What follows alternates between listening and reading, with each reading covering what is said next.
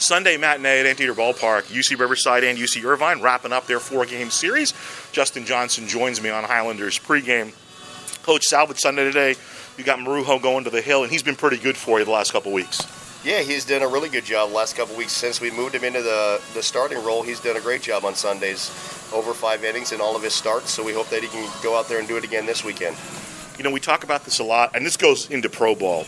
With pitchers, sometimes when they're throwing well, you need to get to them early. And I think in all three games, obviously Friday you did, but in all in the two games yesterday, you guys had opportunities early to maybe get get a run home or two runs home or whatnot, and you weren't able to do it. How important is that, particularly when a guy like a Frias guy who's throwing really well, you get to him for a couple of runs, that gets the energy changing the dugout a little bit, does it not? Yeah, I mean, good pitchers, like you said, uh, college or in the pros, you've got to get to those guys early because you're just not going to have many opportunities. Obviously, we had an opportunity early against him with him walking and then Travis stealing and, and getting a, a, wild pitch or a pass ball whatever you want to call it there to third base, no outs. All we need to put a ball in play and we at least get a lead. Like, all right, here we go, get a little bit of momentum and we get nothing. Kind of shut our momentum down right away, and then they come up and, and get a get a run. So you definitely those good guys you got to get to them. You're not going to have a lot of opportunities. I mean, heck, we looked up in what the fifth or sixth inning. I can't remember what it was, and he still had a no hitter.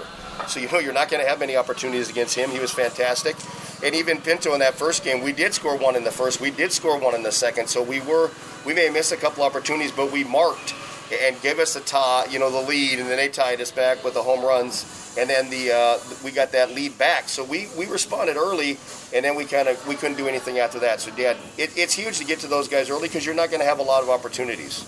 Your opponent today, Irvine. I mean, they've had good over the last ten years or so. They've been pretty good. They've had good years. They've had bad years.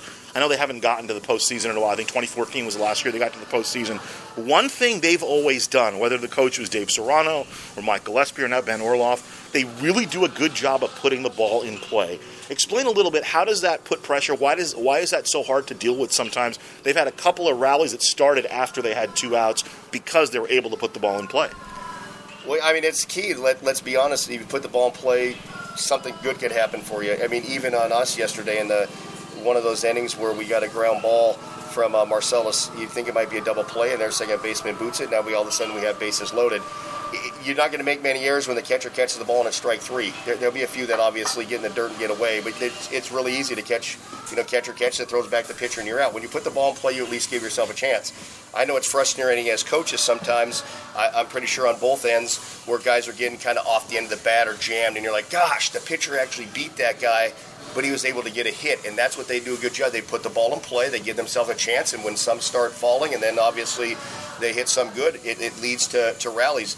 It's what was helping us at the beginning of the year, and even a couple of weeks ago when we were doing a lot of damage with two outs. Put the mm-hmm. ball in play, you never know when you get something going, and all of a sudden it, it, it's hard to stop that momentum when it does get rolling. So, yeah, they do an outstanding job of battling, competing, putting the ball in play, and putting pressure on you one thing, a theme for you guys, one of the positive themes has been the development of some of the younger guys. You know, the guys who were freshmen last year and the guys who are freshmen this year, and it looks like you're going to have, you know, a good core. I was talking about it yesterday on the broadcast, but let's specifically talk about Eric Marujo, just his development over the year, because – his path this year has been unusual for a freshman pitcher. Usually, for a freshman pitcher, you figure out a role, and it's usually a midweek role, and then maybe you'll throw him for an inning on a Sunday or maybe an inning on a Friday.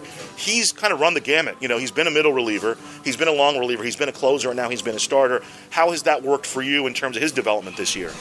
Yeah, I've told you this before that he's probably the one guy on this team that we probably put in bad that I have put in bad positions. I really like that he throws a lot of strikes. I really like his stuff. I know Coach Burns liked his stuff. So at the beginning of the year, he was kind of in the bullpen back and forth. And when we started losing guys, we lost Granillo obviously week two. He's a guy I trusted, so I put him at the back of the bullpen in some big situations, coming in eighth inning, ninth inning with leads, and that's tough on a freshman. Right away, threw him right in the fire.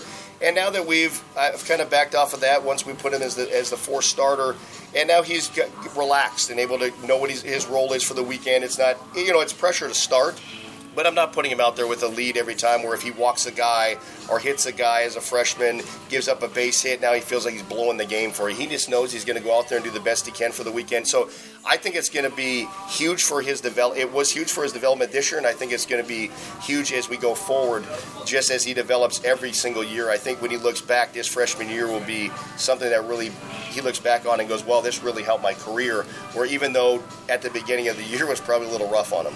You know, we've talked a lot about Anthony, and, and he's obviously been really good. But you know, I've been impressed by the approach. We, you saw Marcellus in the lineup yesterday. I think he's been pretty good, and I like what I've seen from Mason about the last month. Mason Grace behind the plate, both with defense and how his hitting has come around.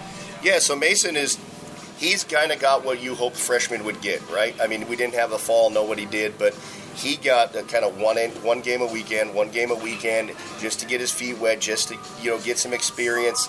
Early in the year, you probably did see it with receiving and whatnot. He's kind of learning the, how quickly the college game is played. And then yesterday, you know, had made an outstanding throw on a ball that was not tough to even catch, or that was not easy to catch, and then, then threw a seed down to second base to get a runner. His arm is great. He's definitely getting better, I think, every single week. And he's going to be another one that got to take, I think, the correct path as a freshman. Now, next year and the years after, his development is going to just continue to grow, and he's going to be big time for us. Last thing for you, how does the bullpen line up today after Eric? So we'll have Marujo today to get, get us started, and we'll see how he goes. Seamus is back available for another inning, uh, our old crafty lefty. And then after that, we'll probably have uh, Granillo is available for an inning. I don't know when I'll use him, and we might even have Bateson for an inning. Not sure of Hafar and Latchman. I'll find out after they play catch. But we have a couple guys back there uh, after Marujo. I know I said last thing, but I lied. Bateson gave you a couple solid innings yesterday.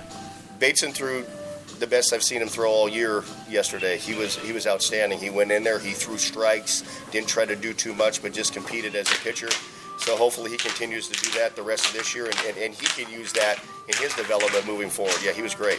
All right, Coach. Thanks again. Thanks, all. Have a good one. Justin Johnson back with the first pitch after this.